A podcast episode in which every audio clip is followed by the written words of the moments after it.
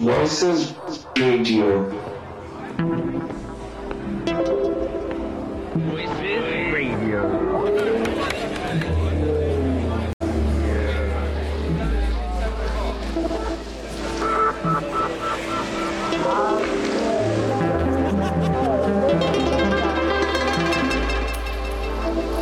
Voices Radio.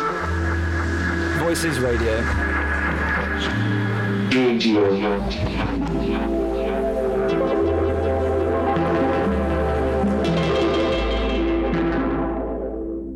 Hello, if you've just tuned in, you're tuned into uh, Voices Radio. Um, and hello and welcome to I Was Just Wondering with me, Tom Salmon, the show that dives into music, film, and games and everything else in between. Um, my guest on this week's episode is the founder and managing director of Hypha Studios, Camilla Cole. Um, so, for people who aren't familiar with your work as a creator, who are you and what do you do? Uh, so I currently, um, as you say, I founded uh, Hypha Studios, and basically what we do is matchmake creatives with uh, empty commercial properties for free space in return for a public program to regenerate the high street. Perfect. Okay, so I have four topics of conversation that we're going to kind of cover. And the first one being the beginning. So I want to start almost day zero. So, what can you tell me about your 16 year old self looking out into the world and where did you see your place in it? Um, well, um, basically, I have a doctor as a father and a mother that was an artist. And my mother wanted me to be a doctor, and my father wants me to be an artist. So, Oh, wow, yeah. so I was trying to be like something in between. And I think basically the uh, sort of art art career sort of took off from there. So I did history of art at like A level. Okay. And basically, that's where it all started. Right. And um, just thinking about that, uh, like at that sort of like age, I was definitely at a very sort of defined sort of like career path that this is what you were engaged in. Was that partly to do with your mother, your father's influence? Because it sounds like it's very different, sort of like two polarities that were kind of like pulling you in two different like directions. there a little Yeah. Well, I think um, they both just said to me, just do what you enjoy the most. So Hmm. I think I've always been drawn to art artists. Like I've always been a you know, painter, but realised Right. actually I was a rubbish artist. So I just wanted to support artists instead. Right. So yes, and also my mum had loads of artistic friends, and so yeah. So the idea was just to go to the culture industry no matter what. Okay.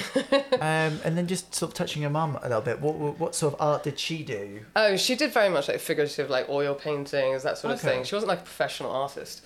Um, but she was just like there was a big sort of artistic community where we grew up, sort of Brighton. Oh, okay. Right. Um, yes, of course. So yeah. so yeah, so that was sort of how the uh, sort of interest in the arts came about to begin with. Okay, so just drawing a little bit more detail about that, can you remember as a teenager or young adult being obsessed with a particular band, film, or artist which really influenced your direction in life?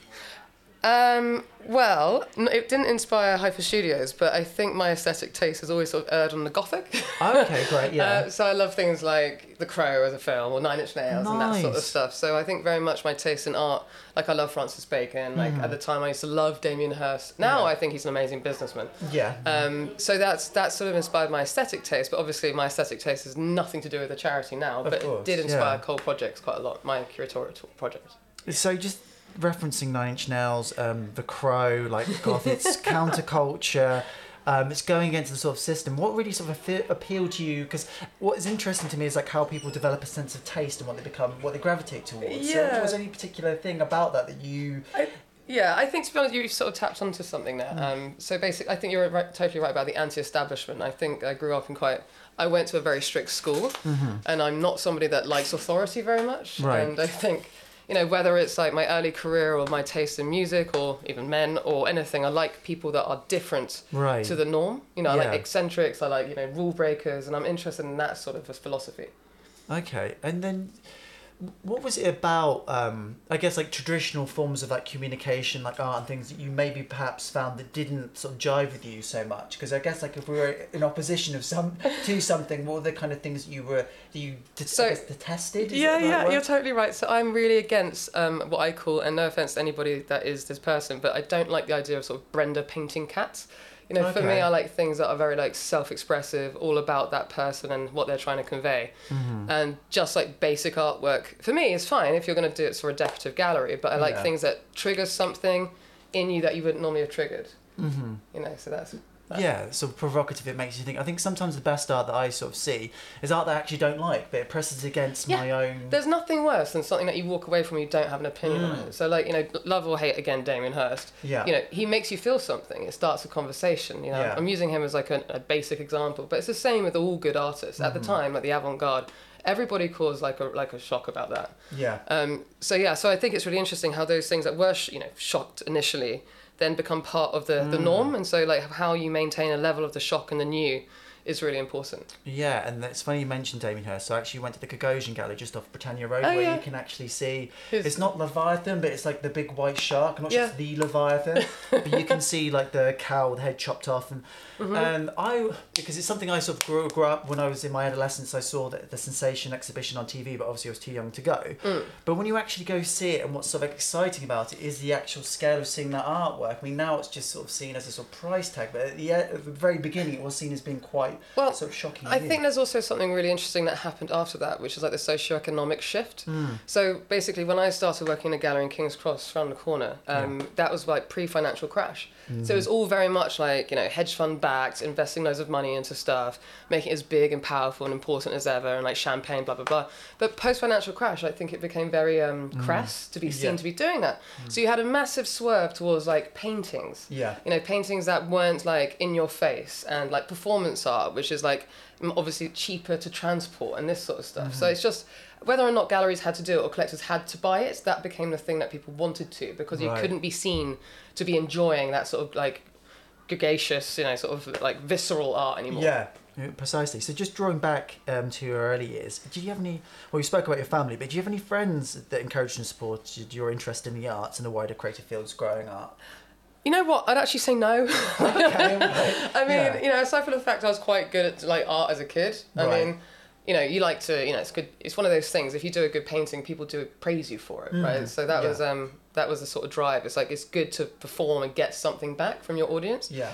But no, in reality, not. I just enjoyed it so much, and the I loved what it made me do. I remember going to the Serpentine Gallery when I was a kid, Right. and I think there's a study that says like if you get taken to galleries, then it's more likely that you'll have a career in the creative arts Of as you get older. Yeah. Um, so a friend of the family took me, and it, it was Mariko Mori that I saw at the Serpentine. Oh, right. Yeah, yeah. And it totally blew my mind. It Hmm. was just like, what on earth is this? It was like a totally imagined landscape which you couldn't normally ever Yeah. even begin to see. So that's that's that triggered something very early on. Okay, so in terms of your um, friendship group at that time, you were very much like an outlier.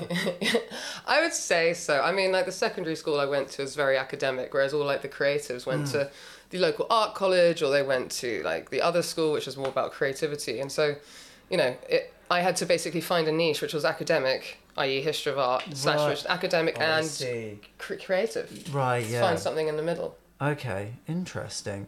Um, and just going back to this sort of very early years, in terms of like our experience, it's always good to have someone that we can bounce back for, uh, ba- bounce back these eyes back back and forth to feel that we're not sort of isolated. I mean, did you have anybody that you could potentially speak to your interest at all? Maybe they weren't artistically inclined, but somebody you could engage with.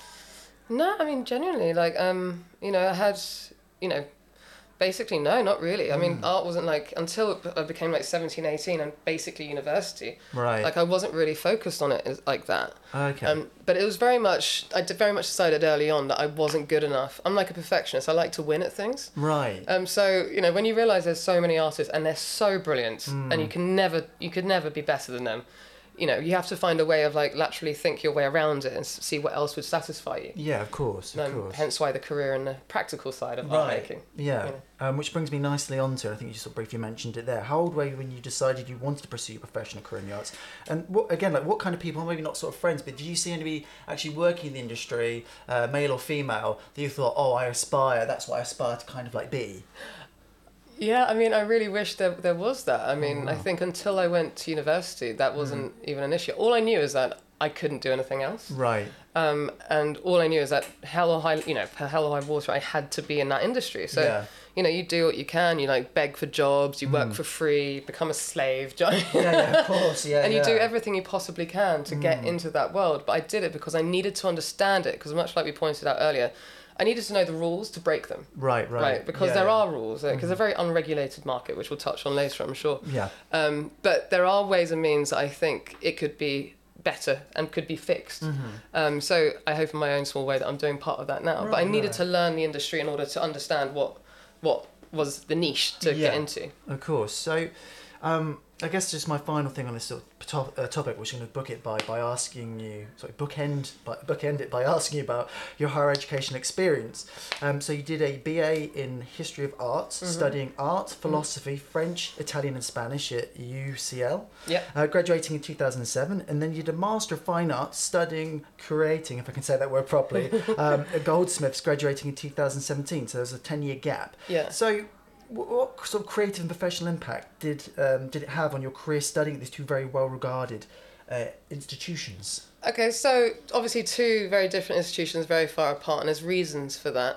Um, I went to UCL because I, you know, growing up in like Eastbourne and Brighton, I needed to get into the city as soon as possible. I had no interest in going to a sort of collegiate university, um, and I needed to get to culture very, very quickly. Hence, why I'll never let me leave London.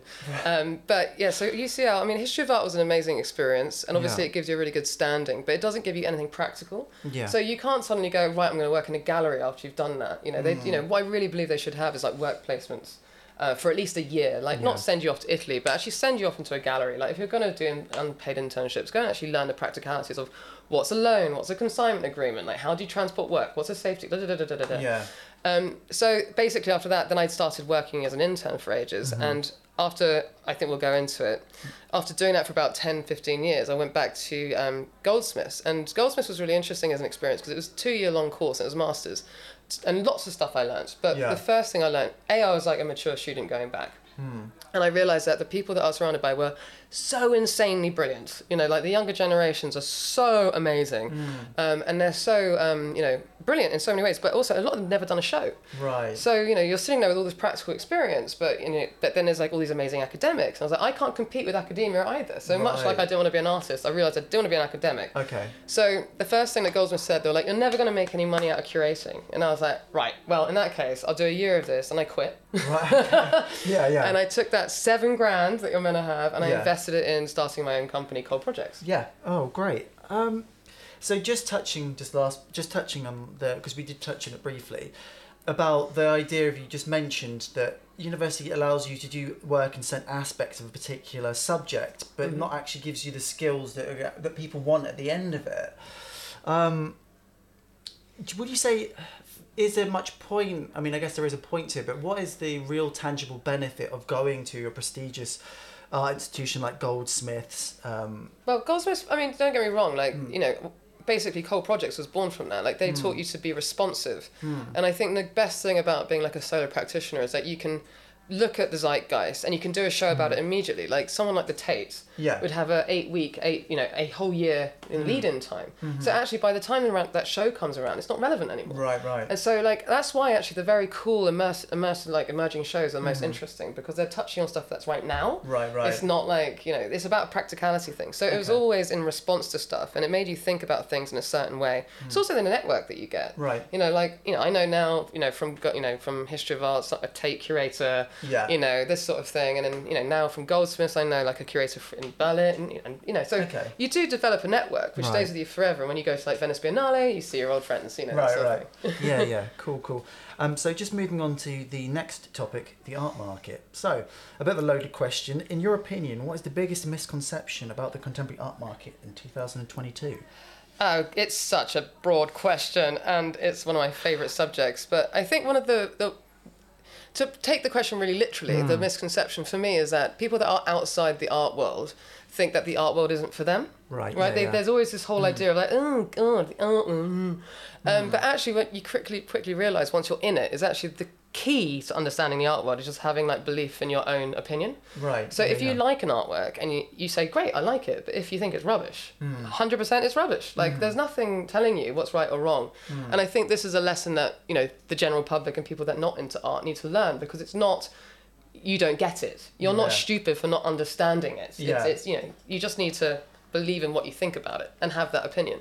And do you think part of the problem is like a lot of work now tends to be conceptual? I think conceptual art, you know, I struggle with conceptual art as well. Um, you know, like I, you know, I'm very much, like I said, very visceral, and I like immersive installations and things that basically slap you around the face.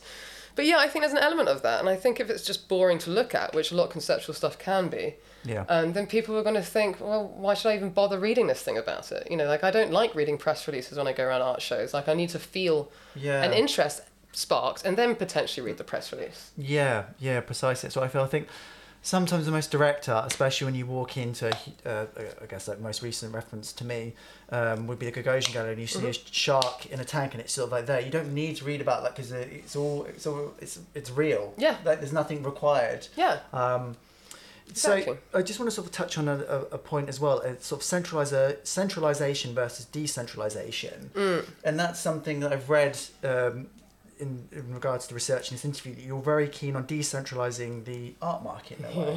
Yes, I mean absolutely, and I think um, you know I know that you've got an interest in like blockchain, and I do think, I mean we could do a whole hour session on NFTs, and you know I'm not going to go down that route, Yeah, but sure. I don't believe right now that they're actually very useful. Yeah. Um, but I think they have potential in the future to be incredibly useful. But the problem Mm. is like.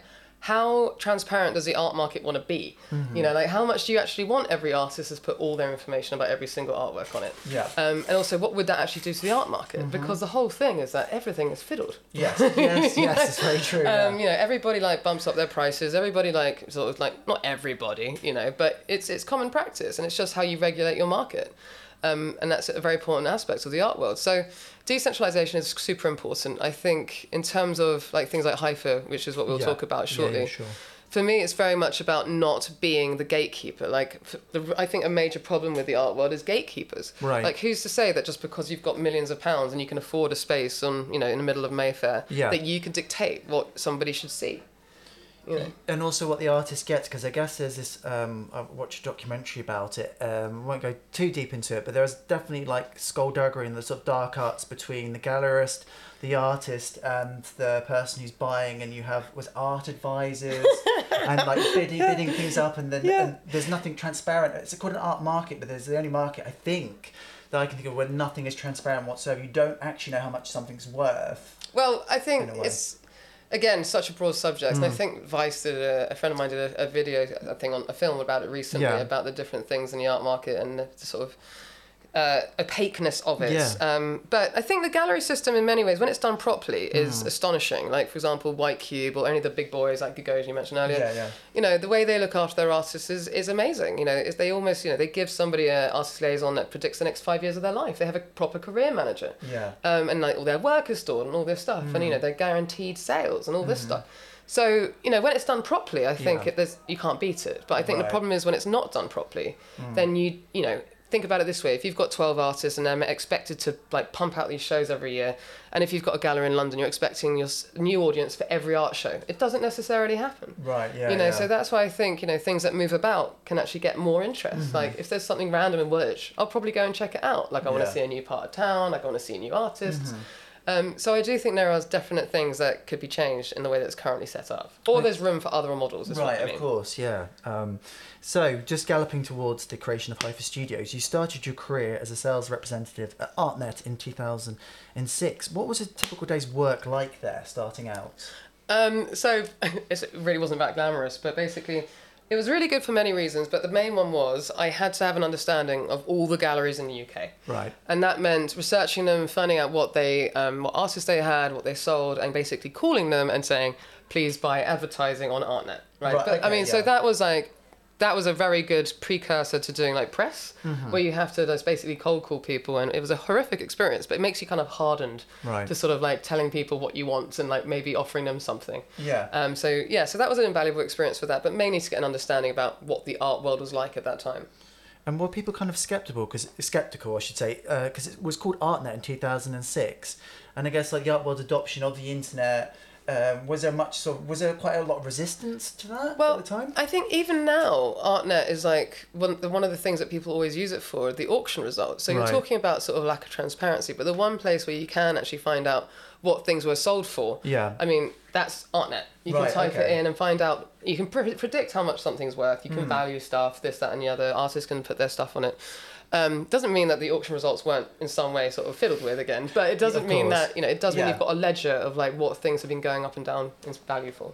And I guess like just uh, one thing I would sort of draw attention to, maybe is off-putting, is the sheer amount of the very extreme top end of the art market, which can be put off, put, uh, could put the general public off. Is when you see a work of art that maybe you don't understand, you don't really respond to, sells for hundreds and hundreds of millions of pounds, and you can think like, why? What, what is the point? Yeah. Um, Yeah, but often those artists, I mean, you know, often those artists have had a very, very long career Yeah. and like they have been supported by the biggest institutions and, you know, their value, you know, at auction might be inflated, Mm-hmm. but, you know, typically there is a reason why they've got there in the first place. Unless Yeah. you're talking about things like art funds. Now, art funds are like a totally different thing. Oh, okay. Um, and art funds basically can sort of like, you know, I'm not going to go into names and stuff, but you can basically rig a market to a certain extent. You can Right. basically say, right, let's get this artist's career and then we can just put it into this place or this show and like basically put up its price by association of being in different galleries Right, right, or museums and, you know, eventually sell it all off for a certain price and you can say five years later that you've inflated the price by 10 times. So that's that's one known strategy, but Okay. this is one of, out of many known Yeah. strategies. Right. Um, so just bringing it back, I guess, to, to your career. Um, so what fueled your ambition to move from a sales representative all the way to a manager at the Gazelli Art Gallery in 2017? And did you hit any professional glass ceilings along the way? So many. So Okay. many, so many. I mean, so many. Um, so yeah, so ArtNet actually led into All Visual Arts. So the same guy that employed me for that then went on to start the gallery in King's Cross, Right. And that was amazing because we did loads of shows and you know like huge exhibitions and like I love all the artists. I'm still friends with all the uh, the staff members there, and I'm actually seeing some tonight, for example. Um, so that was like a bit of a family for about ten years. Then I went and moved to the Danjuma collection, which was like buying and selling work and putting it into big pop up shows in central London. And then yeah, then I went back to Gazelli Art House and then moved on from there to do curating by myself. But the glass ceilings, loads. Yeah. Um, one, there's an expression called gallerina. Have you heard this? No, I've not. No. So gallerinas, yeah, are typically like coyote uglies. Like if you go to Gagosian or go to these big galleries, they're just very, very hot, very wealthy women that are sitting at the desks. Oh, okay. Right. Yeah. That- that's what a sense. gallerina is, right? So Okay. basically, if you're not that hot, if you're not that rich, if you are getting old, loads of uh, ceilings. Oh wow. yeah, yeah, that's a natural terminology. Um, That's something I'd never even like, thought about or come into contact with. Yeah, wow. but I mean, also there's a certain point where it's like, unless you have a vast amount of money, which is why I went and did curating by myself. Right. Because I was like, you can't if you unless you have a vast amount of money or you're exceptional, and there are people that make it work, like you know, Casta Gallery, etc., etc. They're Yeah. amazing. Um, then how do you how do you then have a, your own gallery? It's, Right. You know, and how you know two gal- so many galleries close every single year because they just can't sustain it. Right. Not that much art is actually bought. Yeah. And it's a fallacy. And then what do you do? You store it, and that's expensive. Mm-hmm. Um, so obviously the only place you can get galleries are out in the outskirts. But then how are the collectors going to go there? So you then, you know, Yeah. so there are many, many obstacles. Mm. Um, so which is why I had to laterally think around the common practice. Okay, um, and just sort of just think about that sort of glass ceilings. It was there a particular instance when you were going for a particular position somewhere where you just knew, um, again, like not knowing na- naming names or like libeling or whatever. Like I don't want to, um, yeah, uh, caught too much controversy with this sort of question, but I'm sort of interested with a specific thing where you could um, know if there's something you really wanted wanted and you were qualified for it, but you just knew that you just weren't you weren't going to get it, or that that particular position wouldn't go to someone in your in your um, Yeah. position. Well, I mean, you know, I mean, it's very difficult to compete with people that can wear like Manolo Blahniks to the gallery. Do you know I mean? Right, right, I You know, I, wear see. shoes Oh, from okay. Primark. Do you know what I mean? Like so. Right. And so I think there's, you know, because obviously if you're buying a very, very expensive work of art, everything associated with it, the whole experience Oh, is I about see. value yeah, culture. of course. So you need to be assured that that gallery can pay that person that amount to be in that space, and of course they can afford those amazing shoes because of course you know. So there is an element where I Oh. think, and this might just be my paranoia, but you know I am a bit too scruffy. you know, I don't tend to dress up, and this has always been an issue for me, which is why I'm like to be behind the scenes. Yeah, yeah, I mean it makes sense uh, in the sense of like association. If you're buying like a really expensive like artwork, you want the whole experience to be Yeah, luxurious. And it's not it's necessarily be, yeah. based on like merit or the person's knowledge of the particular. Oh, don't get me wrong. I mean, don't, don't get me wrong. Yeah. There are the other thing about it is that all these people, because it's such a competitive industry Right, to, to right. get a job. Like Yeah. the amount of people that want to be in the job, the amount of graduates there are, which we'll go Okay. into, that can't get a position. That's because these people are brilliant. Mm-hmm. You know, not only are they beautiful, but they are insanely talented. They're insanely smart. They've probably got about four PhDs and Right. probably still a gallery assistant. Yeah, uh, yeah. you know yeah. what I mean? Like it's an insanely competitive industry, and also there's not much money in it. Right. Like you're not going to get paid fifty grand. Right. You know, you'll never Yeah, yeah. get. You know, I've never been paid more than like thirty five k Okay. in my entire career. Right. Right. You know. Okay. Um, yeah, just to sort of um, just to sort of uh, finish up this sort of subject. Um, just give me maybe like one or two advantages and drawbacks for a contemporary artist selling their work in the private gallery system. Advantages, Yeah. Mm. um, you are part of a network. And I think this is something that's really valuable. It's like you need to know like where your artwork is positioned. You need other people to see it. By having a gallery representation, you've got the right people coming down. You probably have journalists to your work. You'll get a Yeah. fan base. You know, that's Yeah. super vital. Uh, you'll also understand the value of your work. And, you know, all of that is really, really important. Mm-hmm. The disadvantages are things like when you sell an artwork at certain galleries, you have to give 50% of your profits away. Right. Okay. And so if you don't make very much, Yeah. that takes away a lot of your profits. Mm-hmm. But at the same time, the gallery is having to pay for the storage, electricity, the curation, the staff, and da da Mm. da da. So, you know, there are lots of disadvantages. And perhaps, you know, you don't necessarily want to have to make work to a deadline. Right. You know, if you're a creative um, practitioner and you're, you know, you're going through a slump, but you've got a show coming up, what do you do? Do you then make a bad body of work because you have a show coming up and you're Yeah. not happy with it, and then everybody falls out? Like this happens all the time. Mm-hmm. You know. And also, do you think working in the private gallery system, you're required to make a certain type of work um, to feel like um, maybe an unsaid like obligation to the gallery because this is what's in vogue that may run contrary to your own artistic taste? Yeah, or say, for example, you're an artist that had um, a body of work that everyone loved, and maybe you want to move on from that. Yeah. But, you know, perhaps your gallery won't let you, or if they do, then you'll lose your collector base. So you have to be very sensitive about um, the trajectory of your wi- career path. Yeah. Um, so just sort of moving on, we've, t- we've touched on it, but we'll go into a bit more sort of detail about it. So, um, I guess I'm just sort of reiterating what we've sort of uh, spoke about. But why did you? What was that point where you really decided to leave the mainstream um, gallery system and start Cole Projects in 2017 and exhibit emerging artists and establishing artists in abandoned spaces? And I guess like where did that idea come from? That these abandoned spaces. When did that lightning sort of strike for you? When was that moment you saw like this is something I want Well, to get into? I mean, it wasn't a new idea in the sense that, like, I've been to artist studios. We had an artist that had a huge space on, like, Right. Euston Road before it got developed. And he made these enormous canvases. And I was always really fascinated by art that wasn't in galleries. Hmm. Like, I don't know about you, but, like, if you go into an art, even a church with some really cool installation or, like, Yeah. a cinema or something, like, way more interesting to me than, uh, and how the artist responds to it than just a white cube. Yeah, yeah. yeah. Um, you know, not all the time, but most of the time. And so the idea of pop up shows wasn't novel. Um, but the idea of like doing it myself, I c- basically, it came about because when I left Goldsmiths, I was like, right, I want to do my own thing. I want to show artists. I want to do shows, but I don't have a space. Yeah, yeah. You know, so then I was like, well, I'll do pop up shows. And that is um, a much easier way because you don't have the constant management. Yeah. You know, if you're managing a gallery, your whole time is like managing the gallery. You're not actually able to do the creative part of it. And also, Right. the other thing that Goldsmith showed me is that there were so many amazing artists. Yeah. You know, that like graduate shows, oh my God, you go around there and you've got all these brilliant new ideas, like amazing talents that have never been seen. And all they're begging for is like somewhere to be seen. Mm-hmm. Um, so giving them a platform from the very beginning, you never know who you're going to be supporting in the future. Yeah, yeah, yeah, precisely.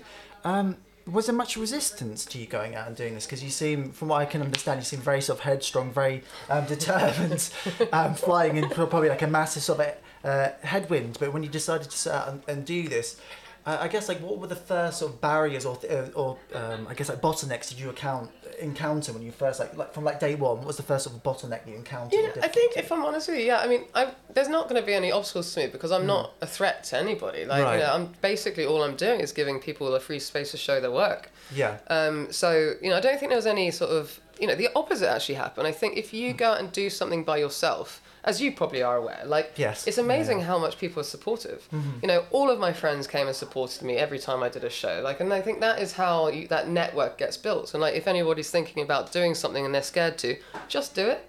Right, and then I just wanted to just jump into some of the shows that you've done, which I've written down in my scraggly handwriting here. Um, so, We Sing the Body Electric was one, Visual Tonic was another, and then Rituals for a New Regime, and then there was Earth Eaters. So, between that sort of collective body of work that you did with Cole Projects, is there any one that sort of stands out there um, for you in particular?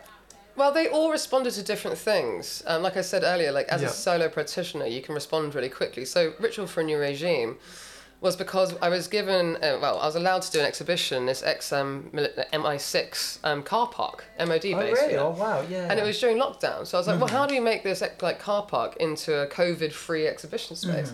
I was like, well, let's just put the huge sculptures outside. Yeah. So we got these enormous sculptures outside, and we got these amazing performers, and they sort of responded to them. And the idea was like, what happens after COVID? Which way is it going to get better? Is it going to become something better or worse, or is it going to be the be the same? And then we had this amazing article, Rebecca Bellantoni, that basically was against the idea of something being a regime, which is totally correct. Like, why Yeah. do we want it to go back to normal?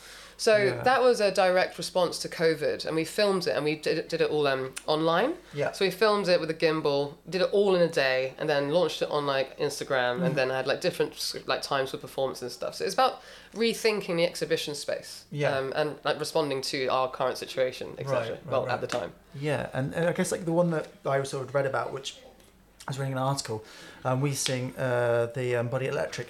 You sort of touched upon the idea of like capitalizing or capitalizing on like identities or the capitalization of identities, and that being a very thin um, line about wanting to be part of a progressive movement of giving people a voice, but they're not in turn turning them into like commodities in a sense, like them just being Yeah. like a. Well, I mean, someone. that show in particular. So I think again, a very formative experience with Goldsmiths is like again because I was much older. I don't think Yeah. we really understand. You know, again, gender theory is changing so much all the time. But I was fortunate enough to be surrounded by some amazing people that were very um, generous with their time and educated me to a certain extent. And when you actually realise what I came down to is like bodies are bodies no matter what. Yeah. And, um, and the exhibition title is taken from um, the poet. Uh, I forget who it is. Walt. Whitman. Walt Whitman, that Yeah. was it. And so basically, the, the poet, the poet, the poet, the, the poet, what is it? Poetry thing that it was based on. Yeah. Mm-hmm. Was all about parts of the flesh, and so basically, because he was gay, he couldn't refer to his lover. Yeah. So he's just talked about like shoulders and elbows. Mm. and It was incredibly intimate, but it removed all gender from it, so he was able to talk about his lover publicly. Yeah. So that's what that show was about. It was all female. Hmm. You know, but I really sort of wish I hadn't done just cis women. That's what you mentioned. Yeah, Yeah. so that, that was a big regret of mine afterwards. I, I wish I'd opened it up. But I think that just shows you how rapidly things are changing anyway. yeah, it You know, does. like six months later, I was like, damn it, I got that wrong. You know? right yeah yeah yeah because things do, do change so sort of um, rapidly and i guess like people sort of like taste or what they're sort of pushing against rapidly sort of changes as well um, so just moving on to topic three the high street and the artist so what can you tell me about the creative process that took you from being the creative Cole Projects which ended up with you becoming the founder of Hypha Studios in 2021 Again, uh, so basically, I am. Um, it was all a response to the, the current situation. So Yeah. Hypha was started in a lockdown, and you know, basically, I was trying to work out ways, much like the car park. How do you engage in culture in a, in a pandemic? And I was like, well, there's all these empty shops. What happens if you just walk past a shop and something is happening in it? yeah So basically, when I was uh, doing Cole Projects, I kept asking landlords to use their spaces, and it was really hard because like landlords think that artists are squatters. right You know, um, so basically, I decided that if we could set up an organisation that was in the middle of landlords and artists, it meant that landlords didn't have to deal with the artists, and Yeah. the artists could deal with um, that didn't have to deal with the landlords. So we became the point in between. And uh, what was the sort of, I guess, like with this sort of charity, like setting it up and actually convincing like landlords? What when you approach a landlord, what is that particular encounter, that first initial contact like? Um, combination. I mean, like there are art- land, there's a variety of landlords, like there are a variety of artists. So um, with certain landlords, they love the arts and they want to support it. Right. Um, certain landlords want to generate footfall. Mm-hmm. Um, so that's another thing. They want to make sure that you know their the lights are still on. Yeah. And also, the longer that property is empty, um, the more problems that are happening in society around it. There's more. It's called the broken window theory. So if you have one broken window, you're likely to get loads more around it. Yeah, yeah. Um, so yeah, so lots of landlords actually do want it. They just don't know how to get the right people in. So what we do is basically, Mm-hmm. when we do the open call, we keep it super simple. Yeah. Um, it's not like the Arts Council, and we basically judge it on. Well, we do a short list, and then it's judged by including the landlord, Yeah. maybe the council, and like a cultural organisation, and Okay. they basically say who's the best person for this space based on merit Yeah. and public program Yeah, yeah. and need, so and locality too. So those four things means that we match make yeah, yeah. the right artist for the space. I think we sort of spoke it briefly a little bit outside in terms of your being like the founder. You mentioned that you don't necessarily have much say. Did I say in terms of actually what's like, put on you trying to take a step, take a step Yeah. back from that? Why? Why is that? Well, I mean, I think it's a bit like what you said earlier about decentralization. Like, I resent gatekeepers, and it's Right. like actually, you know, as much as curation is about you saying what you think is best, and then other people agreeing with you, right? Yes. Um, you know, I think ultimately one person. I often get this wrong. Like my taste is so extreme. Yeah, You know, yeah. like I think some people love it, a lot of people hate it. But actually, if you've got a series of people doing it and it's based on the things I mentioned earlier, you actually end up with the right artists. 'cause It's a formula. You Yeah. get the right person, but I don't decide. The trustees decide, and they've got a much more balanced way of looking at the world. And there's multiple ones of them, so they talk it out. They figure it out. You know, so it's not just one type of artist per per space. So does that give you a little breathing room? Say, and this is an interesting point I wanted to raise in terms of the works that's shown that somebody put on a really like controversial like mm-hmm. show that dealt with I don't know. I'm trying to think. Pick a controversial sort of like thing, and there was a huge like blowback on it. I guess does that give you like a buffer to say like, well, we gave them the sort of space, but I'm not responsible for the actual content in a way, or do you take some responsibility for that? No, so it doesn't. Yeah, so basically, when the artists apply, they tell us what they're going to do in the space, and they are obliged to do what they said they were going to do. Yeah. So they can't say, um, we were going to do a show that's really great for kids, and it's this, that, and the other, and Mm. then actually become totally racist. Do you know what I mean? you know, so I mean, Yeah. if they did do that, we would immediately kick them out of the space with no, you know, basically no notice, like you're Yeah. out. Yeah. So we do know what goes in in the space Mhm. when they get accepted onto the space. Right. Um, and we did talk a bit about the broken window um, syndrome. So in the a- aftermath of like COVID nineteen, a dominance of like online shopping, and for you, why is the high street so important? Why is it important that we still congregate in these areas as a community? Well, I mean, where else are we doing things face to face? I mean, like, I Yeah. think it's um, a real travesty that I think, to be honest with you, we've got commercial like shopping wrong for such a long time. Mm-hmm. Actually, it should be about makers, and it's like, why don't we go and get stuff from people actually making the things? You know, Yeah. like in, in independence. Again, not the only way, but it could be more part of the offer. Yeah. Um, you know, online shopping is so easy, but where can you go and meet somebody? You used to Mm-hmm. have your local shop, you used to have your own network in your Yeah, own little yeah. village, and a lot of these villager shops are now gone because you know there's the Tories put through the rule of being able to change these shops into housing, Yes. right? Yeah, so yeah. that's a that's a it's astonishing that went through. You know, these Hmm. beautiful shops, you know, like like similar to sort of Camden Passage, could Yeah. be turned into houses. Yeah, like, yeah, yeah. like who would do that? It's like when people turn pubs into houses. Mm. Like no. yeah, and when we did talk about it, and I guess we have to be careful talking around this sort of subject, but American candy stores in Oxford Street, um, pension funds buying up ex music studios and turning them into luxury apartments, which nobody can um, Mm-hmm. afford. Uh, is there any in particular sort of instances where you've engaged in a particular space? Again, being very careful, that you've encountered somebody who is, has a particular sort of space, and maybe not have like the best intentions, or they use. Like, is there any Yeah, stuff I mean, I think it's quite common knowledge with the candy shops that everybody's like, "What are these?" And if you haven't, Hmm. yeah. if you're not really clued up on it, I'll tell you. Hmm. Um, basically, it's been seen that these candy shops often don't even have tills in them, or the food is like out of date. And Yeah, stuff. yeah, yeah. So these are like fictitious shops. Hmm. Um, and I mean, I don't know, you know, I don't know basically how it's allowed, and like it's probably because there's so many shell companies, you can't work out who's going to close them down. yeah. Um, but and I guess maybe it's better than having nothing there. But in reality, like these spaces should be community spaces. Yeah. Um, and all they're doing by having these shops in there is basically taking away council tax money. You know. Yeah, yeah, yeah. Um, so that's you know it's it's a it's a it's not just them. There's loads of people that do the same thing. You know, there's always fronts that are there to sort of uh, you know whitewash cash or etc. Right, yeah, yeah. Money laundering and Yeah. all that. Um, okay, so just taking it from a, uh, an approach of a landlord, um, say one that's listening right now, they've got a space in King's Cross, they've got an empty shop, Mm-hmm. they fill out the online application form on Hypha Studios website, they get selected for a month long um, exhibition, um, or in terms of the process that you've um, described. What are the actual practical sort of like next steps? What can they, can they expect like an arm and art students on their, on their, on their doorstep with a painting easels? That's amazing. So Yeah. yeah. basically what happens is that they sign a lease with us. We do an open call, and the open call is particularly on like Instagram and our website, right? And we sort of socially social media the hell out of it. Yeah. Which basically means that the only people that apply are from that area. So we are potentially working with a landlord in King's Cross. So Mm-hmm. keep your eyes open. Um, and the idea is then that we'd have like an application process, not very long, like a few weeks. And then, you know, we, we decide on that selection process and we manage the whole thing. So the landlords Yeah. can be as hands on or hands off as they like. Yeah. And they can also sort of specify they might have a certain certain demographic or part of the community they want us to interact with, so that will Okay. be part of the public program as well. Right, yeah, So we'll do an open call saying we would like you to interact with like maybe the elderly, you know, or something right, like this. right, right. Um, depending on what is suitable for the area. Yeah, um, and then also I just want to touch on business rates. Mm-hmm. Like, how much are they, and why are they important, and why for a landlord is it great to get relief on business rates when they're empty? It's well, I mean, Right. relief from business rate obviously is like you know landlords don't want to. Basically, the way it works is that business rates are a tax on a loss of income. Right. right? So that's quite massive if you think about that. Yeah, You're yeah. Mm-hmm. losing money anyway, and then you have to pay even more. But the problem is like it is a major source of income for the government and central and local government.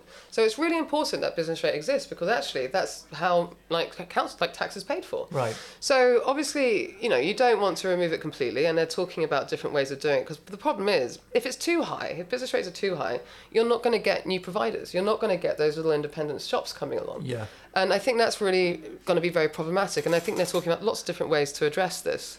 Um, but equally, you know, the the incentive to like have like occupation in these spaces to, is to sort of, you know, let let these spaces be filled in the interim. Like, Yeah. you know, we can't just have many empty shops forever sitting there. So Mm. we hope to sort of be that pe- pe- those people that sort of bridge that gap. Right, yeah, the transition, sort of transition between maybe a more established business actually moving into those. Exactly.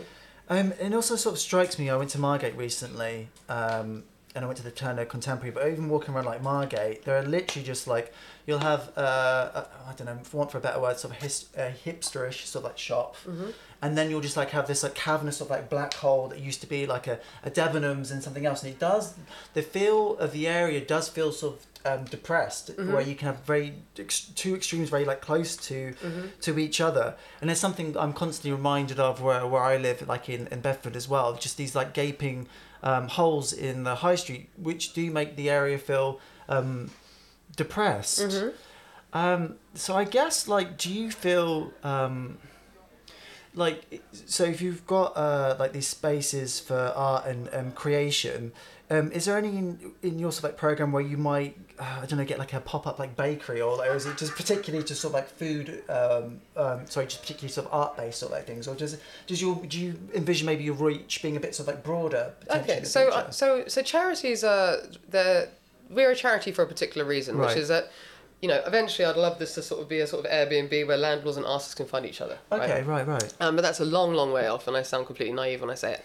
However, the point about charity is that you know if this was to be a commercial operation, you'd care less about what in, went to these spaces. right Um, so I think we do that to make sure there's an there's an integrity as to what we're doing, and it's all about community benefit. But charities have purposes, Yeah. and our purposes are particularly the creative arts. So Mm-hmm. at the moment, unless it was an artist dealing with food, we wouldn't be able to. okay yeah But yeah, there are amazing organisations that are doing something similar. So we've got great friends with um, the RCKA architects, and they've done this amazing thing called Nourish Hub, right okay and that where is where that you get to make f- free food for free. It's free lessons, and Right. the other side is that you get food for free. yeah yeah And it's an amazing uh, uh, thing over in uh, West London that they've done. just before we jump into them, because I've got a question about those, Mm-hmm. uh, the architecture practice. I just want to just jump into a little bit why it's so important for like mart- uh, artists, I should say, like um, Molly um, Sedgwick, uh, Paul Hawkins, uh, Claire Packham, to be able to work in these large rent-free creative spaces. Um, and I guess like, could you point to a particular example where a local community has been enriched from your from your experience? I mean, obviously they have been, but I'm just thinking of a particular one. Well, I mean, I think a bit like you know, I was, t- I was telling you about like I was sort of scared to do it by myself, right? Yeah. You know, and I think it's only because one guy in particular was like, "Look, don't worry. If something goes wrong, Mm-hmm. the only thing that you've lost is that you don't, you know, you'll gain some photographs of it, and that's all you need. That's your start." Yeah. And I think what we're hoping to provide is space to experiment. Yeah. Like if you have to pay for stuff, you stop doing things, and it's like actually Mm-hmm. creativity at its best is where you're not under pressure and you're able to think and you're able to try new ideas out, and, and innovation comes from that. Right. Um, so you know you've seen Paul totally flourish. He's had that unit now for a year, and he's like brought in. He's doing sold out events in his former newsagent. Right. Yeah. you know yeah. he's got this amazing men's group that come and talk to each other because they've lost their community space. Right. Um, and it's amazing what these people do with dead space. Mm-hmm. You know that's the whole thing where the name comes from. It's about like you know sort of the mycelial network that turns dead space into like the most you know right. fertile Yeah, ground. Yeah. And the same with Molly. Like, you know, she was an, she's a brilliant artist, but she was painting in a caravan, and then hmm. like she did this show in Eastbourne, and now she's got like she's constantly having shows. You know, Yeah. she's got an amazing collector base. You know, hmm. like so I think just having a little somebody to sort of back you and sort of do what the gallery system does, Yeah. which is like we think you're great. Do what hmm. you got to do, and sort of give you that round of applause to make you do that practice is the thing that's vital. Um, and you just raised an interesting point that I I would like to sort of cover very quickly. Like the drawbacks for you, the fear, like the things that could potentially go wrong, that could sense give you a sense of like paralysis from paralysis from doing something like this. Mm-hmm. How did you overcome them, and what sort of fears did you potentially have? Because I guess like this is this endeavor, even though it's been kind of pop ups have kind of been done before, but this is the first time you've kind of Yeah. done them. I mean, the fear's always there, but I mean, what is the fear of? The fear is of failure, and like, mm-hmm. who cares really if you fail? I mean, like, I mean, it's awful, and I'm obviously like, you know, I, I'm doing this not for myself. I'm doing this because I, I feel like I owe it to all the artists out there that I could possibly support. Yeah. But you know, the the fear is always there. I fear every day that we're not going to get enough spaces. I fear every day that, you know, the artists, you know, won't be as happy as I hope they are. You know, but um, Right. if you don't if you don't flap, you can't fly. True, very true. Um, so I just want to jump into the uh, um, to the cultural high streets, um, the Oxford Street ca- case study, um, which is a collaboration between the um, RCKA architecture firm. I hope that's how you pronounce that. Um, what made them the best people to realise your vision for turning empty spaces into creative hubs? Um, so they're amazing anyway. Um, so they're constantly they, they're architects with a heart, and there's lots of people that are doing this now. But they often turn schools into like really vibrant spaces. They really think about community and how to do it, and that they can turn a space around like super quickly. And they're like brilliant thinkers. So when we came to them, we showed them the model. We just Yeah. sort of used this sort of um, model of like an Oxford Street building because a lot of these buildings are still empty. Yeah, yeah. Um, and you know, lots of people don't know what to do with them, and it's you know, we can't just turn more and more of these places into flats. Like, what are we going to come to central London for? You know. exactly. Yeah. So we were trying to think of an alternative, and like the, the model that we came up with was basically get one of those buildings, break it down. Well, how cool would it be if like the HMV building became like a, a club, like Mm. Yeah, a mega yeah. club? Yeah, you yeah. could give it to free to like Corsica Studios or whoever to come and do their own thing, generate their own income, and you'd have a mega club in the heart of London. It would. Yeah. be great because there's no one there, so you don't have to worry about making noise. right, right. But I think the idea is to like think about these spaces in different ways, and they were able to come up with a way to manifest that. And was that in that case study? Was that the largest sort of space you'd envision having? Because how big can these sort of spaces go? How how, how many people can you occupy? As, yeah. So the way that the model works, like basically, it's just me and a couple of like um, people doing part time. Yeah. But the model is that anybody that we give the space to is like they basically work for us while they're in the spaces, and we can like harbour, so to speak, Yeah. um, like organizations. Mm-hmm. So it might be that we have like a whole office block and just give it different floors to different organizations that need it. Okay. Like maybe they couldn't afford their space after COVID, but Yeah. we can, as long as they're not for profit, uh, you know, then we can just give it to a charity, for example, Right, that has right, the same things as us, and they can have forty artists on one floor. You know, so I think it's it, the, the model's entirely scalable. Mm-hmm. Um, it's just we need to work our way up to show people that we can do it. You know. Right, I see, I see. Um, so just moving on to topic four, the business of charity. Mm-hmm. So, uh, say there's another person that has an idea for a charity um, and they don't, they've never experienced it. And I just sort of relate this to Hypha Studios. So, what are the benefits of Hypha Studios being a registered charity? Could you think of like three or four things that make that uh, a good, a, kind of like a good thing, an easier thing to do this kind of work? Well, I mean, the first thing is that you know, I you know, I, I love the art world. It's a brilliant, exotic, dark beast. Um, and I think by being a charity and being like super accountable means that landlords and uh, councils can trust us. yeah, You know, like we're a charity, so we're incredibly overgoverned. We have so much admin to do. We have to Hmm. constantly say what we're doing correctly, and it's like, it's it's a total ball ache if I'm honest. But at the same time, it does Yeah. make sure that we're doing our job. Right. Right. We are accountable to the Yeah, public. yeah. And I think that was really important to me to be not a for profit, Mm-hmm. is to prove that we have the altruistic thing. We are there for the artist to do the right, right, job. yeah. Um, and does that make it in terms of because what people tend to forget is like charity like is a business. It's owned and run like a business, and I think that's hard people to get their head around. Um, and there are sort of like overheads, and you do have to pay people, and there are um, things. So in that sense, um, say taking like Cole Projects, I'm not that wasn't for profit, but that was like a private endeavor versus the charitable one. Are there sort of like I guess that there's sort of gift aid? There are things that write offs. Is there sort of stuff on the business end where you're able where it makes it Uh, work a little easier? I mean, you know, absolutely. I mean, I still, I mean, this, I'm, you know, this charity isn't, it's not even a year old yet. yeah, So um, we're, we're very, very young. Like we've just been focusing on getting spaces, putting the artists into spaces, and doing that. But now we're looking into all this other side of stuff, which is like fundraising and blah blah blah blah blah. Yeah, so yeah. we've got some potential really exciting donors that are coming forward, which is great. Um, but yeah, bottom line is that we, we need to grow. We need to grow fast because the charity sector, you know, it's it's it's amazing, but we're not yet playing in it properly. you Right. know? Yeah, and, it, and I imagine it's a very competitive um, industry to be in. To be honest, like Yeah. charities, so many different things pulling in uh, so many different Yeah, directions. exactly. Um, so I understand that you're looking for more creative professionals to join Hypha Studios as trustees. So Mm-hmm. what is a trustee and what do they do? So you're right about um, charities sort of being like companies. So trustees are basically like your board. Yeah. They're the people you're accountable to. Um, so basically, even though I came up with the idea of Hypha Studios and all this stuff, it's not mine. This is the best thing. It's decentralized. Right. Yeah. Um, so actually, it's the trustees that are in charge. They make Okay. all the final decisions. You know, I report to them. They say which way we go. They decide who goes into the spaces. So I work for them, right. and that's what these guys do. And so, like, we are looking for more trustees, whether it's like landlords or whether it's people with property experience, or maybe it's like um, ch- charity sector experience, or maybe it's just like art museums, whatever it might be. Right. So, because they help the organisation flourish. Yeah. They, they are entrusted with us. And it's that they're, you know, they're liable if anything goes wrong as well. So it's very much about, um, you know, pushing us forward. Right, and I understand from the website you are. Is it like a particular? Are you looking for people like below the age of twenty eight? I guess like you're trying to recruit. Well, yeah, I mean, you know, it- it's, it's both. It's both. So Yeah. we, you know, we we pride ourselves on being like we're a very um, we're a very young charity with Yeah. very young, cool trustees. Right. Um, and you know, it doesn't mean we want a whole mix. Yeah, yeah. You know, we don't want to be. Um, we need to be responsive. Right, yeah, to what's going on, and I guess everyone will have different perspectives. So this may be, um, yeah, this may be like a hard question to answer, maybe a controversial one. I don't know. Um, but if you had five minutes alone with the Secretary of State uh, for Digital Culture, Media, and Sport, Nadine Dorries, what would you say to her? I mean, I would just basically beg her to just help us fill empty spaces with the creatives across the country. I mean, like with Arts Council funding being cut left, right, and centre, this is the easiest way to support people. Yeah. Like the supporting kind of giving people free rent, free utilities, free bills, and all it does is benefit community and landlords. Like Yeah. that's so that's what I would say. I would um I'd just beg her to try and make this more public policy. Like you should definitely have more culture and communities across the country, so everybody feels they can have it on their doorstep. Right. Um, and I guess like, well, I guess with the Conservative uh, government, they have gouged, they have gouged uh, the, the arts.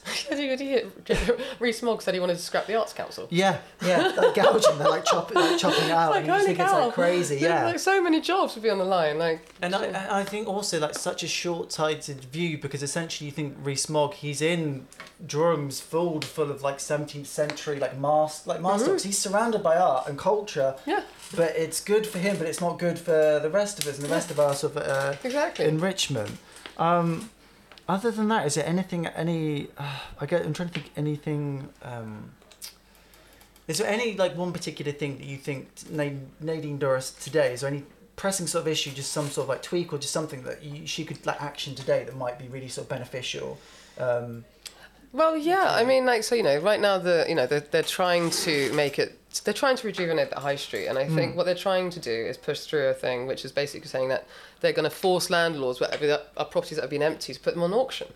Now, what I would say is that the creatives that I know, I started this because I didn't have a studio. I couldn't afford a studio. I couldn't Right. afford a gallery. yeah, yeah. So suddenly turning around and be like, great, you can have this space, but you still have to pay loads of money for it. I think is a bit like naive. Mm-hmm. Yeah. Particularly in towns which are really deprived and have no jobs, Mm-hmm. no money, no nothing. yeah. Um, so you know, I would definitely say to her like maybe consider a change of policy, which is more like if we give those spaces up, then Yeah. everybody benefits. you know? Right, I think that would be the main thing instead of forcing landlords to do something that ultimately might be quite detrimental to the, the, the high street anyway. Okay, um, interesting. So, um, I happened to catch the tail end of a discussion on charity on the charity sector on television a few weeks ago, and it raised like an interesting point. Like a, pan- a panel member said that the most effective charities are ones that put themselves out of business. So, what's the future of uh, future of Hypha Studios over the next ten years? So um, we are we need to rapidly expand quite quickly. Like we you know we've had like 30 sites, we've supported like 140 artists, done hundreds and hundreds of public events, Yeah, um, and I, I think we're all pretty much on the cusp of burning out. And I think you know that's because there's like two or three of us, Yeah. like may, maybe basically one or two, and you know we're managing a lot. So we're trying to right now raise money to recruit a property manager. We want to create a, an artist manager role, and basically we want to operate more across the country. yeah, Um, you know, the best the best thing about this model is actually there's more empty spaces in places that are more deprived, which means that we can give opportunities to those that really need it. yeah. You know, so that's the thing that we really want to focus on. We're also applying for NPO status as well, which basically mean bas- we just have to grow. We've only been operating for a year, Yeah. so it's like grow or die. Right, right. Um, so we need to expand rapidly, very soon. and just to make people aware, some of the sites I've noticed on the website. So you've had places in Bristol, I believe. Yeah, we've got like five units in a shopping centre in Bristol. We've got Penrith in Cumbria, Yeah. Dudley, Derby, Yeah. Southport, Eastbourne, Horsham, Catford. Islington. Yeah. so all over the shop. But there's literally nowhere we wouldn't go. Right, right, right. Um, and then, so I just want to sort of kind of like wrap up a little bit and ask you, what's your dream? Mon- what's your dream project? I should say, if uh, money and time wasn't if money and time, uh, if time and money wasn't an issue for you, I actually think Hypha is my dream project. Yeah. I just I just want it. I just want to be able to provide more spaces. yeah, You know, I think like I've I created this business well this charity in order to Hmm. you know do what I love, and I do love it. But I get very um, frustrated when I can't do enough. right. Um, and that's the thing that really that's that's the fear. That's the fear. and then you did mention potentially about turning it into an Airbnb style. Yeah, decentralized. Like, I Um, don't want to be in the middle of this. Like I would love it if landlords a bit like you know Hmm. Uber. They could go, great, these artists are amazing, let's give them free space. I mean, the dream would be ultimately where you pay artists to be in these spaces. Right. Yeah. like yeah. why why do you pay performers to bring people down to a space instead of not paying artists like Hmm. you know i think the logic of getting artists to pay obviously if they're not very good there are loads of bad artists Yeah, don't yeah. get me wrong you shouldn't pay all artists that's insane Right. but there are some amazing artists that like you know it's proven Hmm. that wherever artists are property values go up by 4.4% Yeah. look at yeah, hackney yeah. wick Yeah. Yeah. so why aren't we paying them to be there Mm.